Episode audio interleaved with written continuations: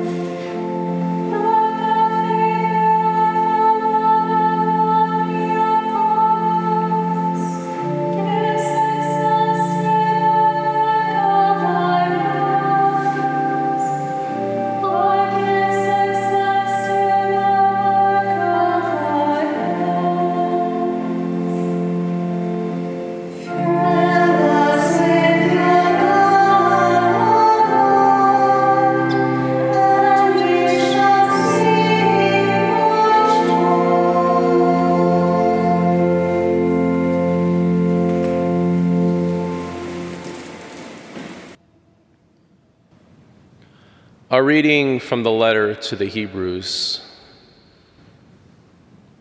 Brothers and sisters, indeed the word of God is living and effective, sharper than any two edged sword, penetrating even between soul and spirit, joints and marrow, and able to discern reflections and thoughts of the heart. No creature is concealed from him but everything is naked and exposed to the eyes of him to whom we must render an account. Verbum Domini.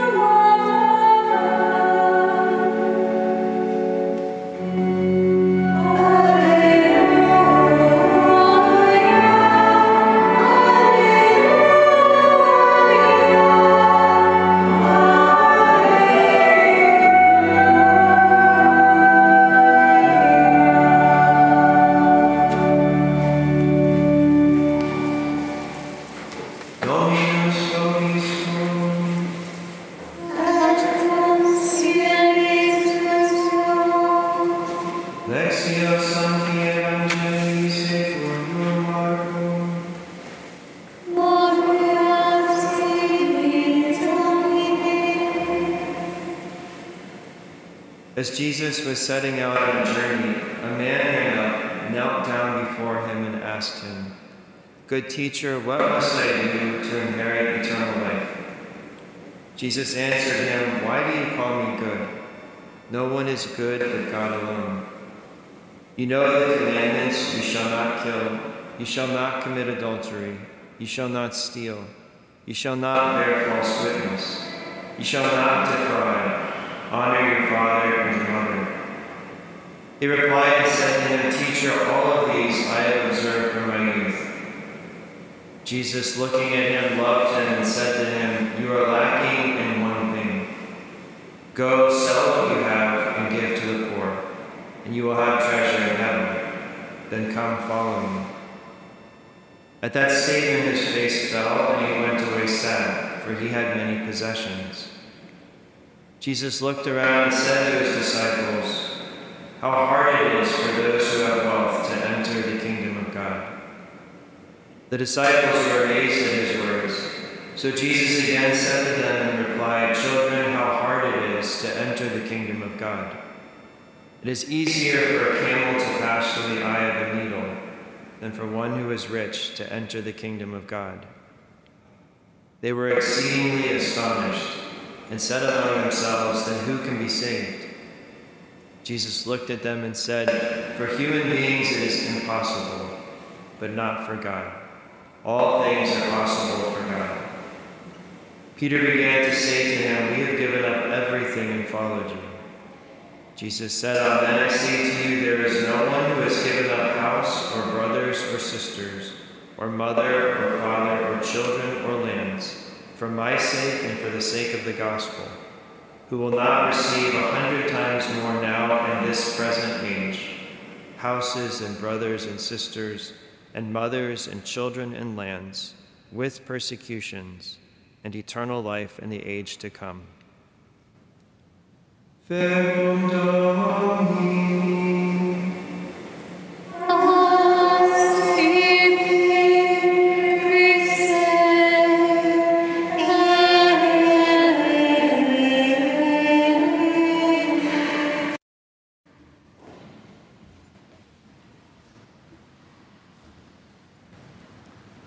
rich man's encounter with the Lord in the gospel today teaches us about the cost of heaven and eternal life.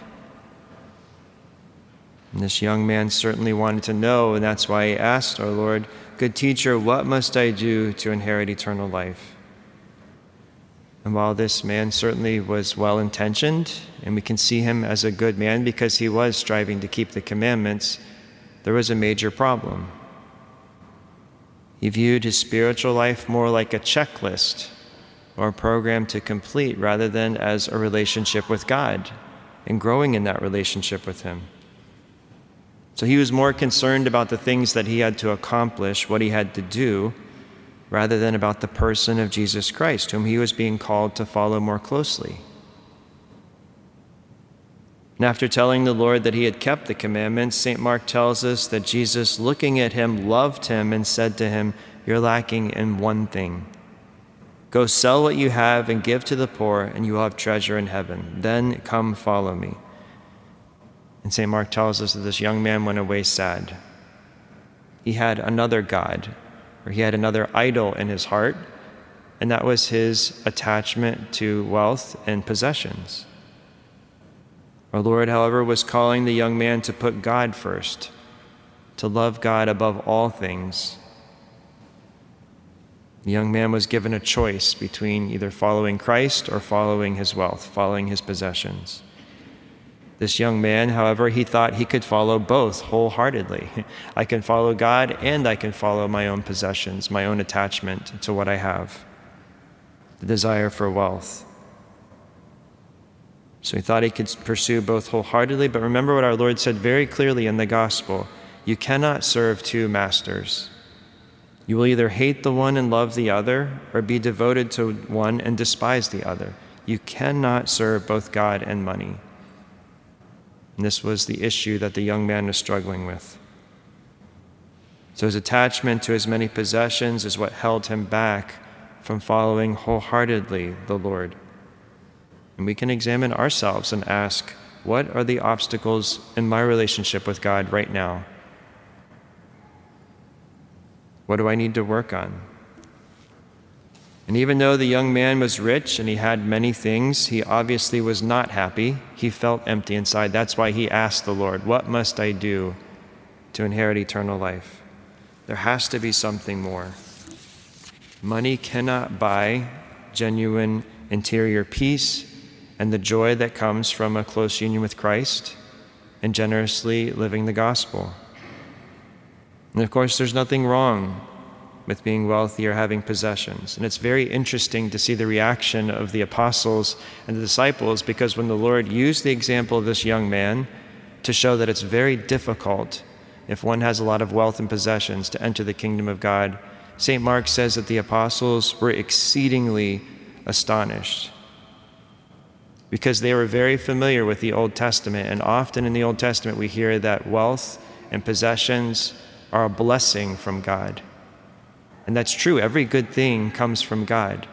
But we also know that due to original sin, we have a tendency to be attached to the things of this world. And so our Lord's warning about that danger. That if we're not careful, our possessions can begin to possess us. They begin to own us rather than allowing us to be the owner and really to be good stewards of what we own, to use the things we own rather than allow them to own us. So we're called to be good stewards of the gifts that God has blessed us with and to help others in need. Again, the danger is if we become too attached to wealth or possessions. And if we do become attached, we're tempted to love them more than we love God, to place our trust in them, in the things of this world, rather than in God. But this only leaves us empty inside, as we see with the rich young man. Only God can fully satisfy our hearts because we're made for Him. So we pray that we might grow in the virtue of detachment and be good stewards of the gifts, the blessings that the Lord has given us. And as, the, as Jesus invited the rich young man to give up everything and to follow him, he still calls men and women to follow him the same way in the consecrated life. God has a plan for each of us, and He desires that we become saints, ultimately, all of us, to become saints to help lead many others to heaven.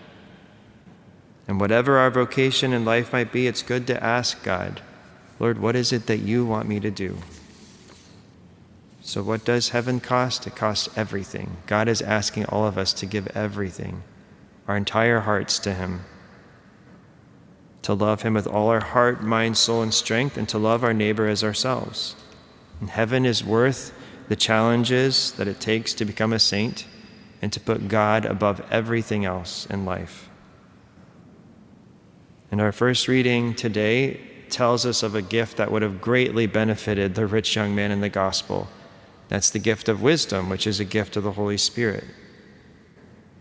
So we heard in our first reading that in comparison to wisdom, riches and wealth are nothing, they're worthless. And yet, how many people spend all their effort and time in seeking to gain more wealth, more possessions, again, seeking comfort in the things of this world? So, this reading reminds us that riches are like sand compared to wisdom. We should be praying for an increase in the gift of wisdom. Likewise, our responsorial psalm, which we chanted today, is a prayer asking God for a spirit of wisdom. We need this gift.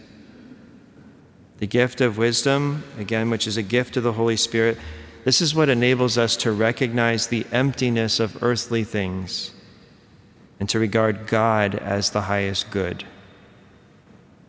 St. Paul, filled with wisdom, would say in his letter to the Philippians Indeed, I count everything as loss because of the surpassing worth of knowing Christ Jesus, my Lord. And King Solomon in the Old Testament, when he experienced all that this world has to offer, right, he said, everything is vanity, right, compared to God and the blessings, the wisdom of God. St. Ignatius of Loyola would say, Oh, how poor are the things of the earth when I look at the heavens, right, when we see things in light of eternity. And St. Francis, likewise filled with the gift and spirit of wisdom, would simply say, My God and my all. And that's what we have over the sisters great here Deus meus et omnia, my God and all. He is everything to us. He fulfills all the desires of our hearts. So I conclude with the prayer for wisdom found in the novena to the Holy Spirit, which we pray every year in preparation for Pentecost, asking for an increase in this gift of wisdom. Come, O Spirit of wisdom, and reveal to my soul the mysteries of heavenly things their exceeding greatness, power, and beauty. Teach me to love them above and beyond all the passing joys and satisfactions of earth. Help me to attain them and possess them forever. Amen.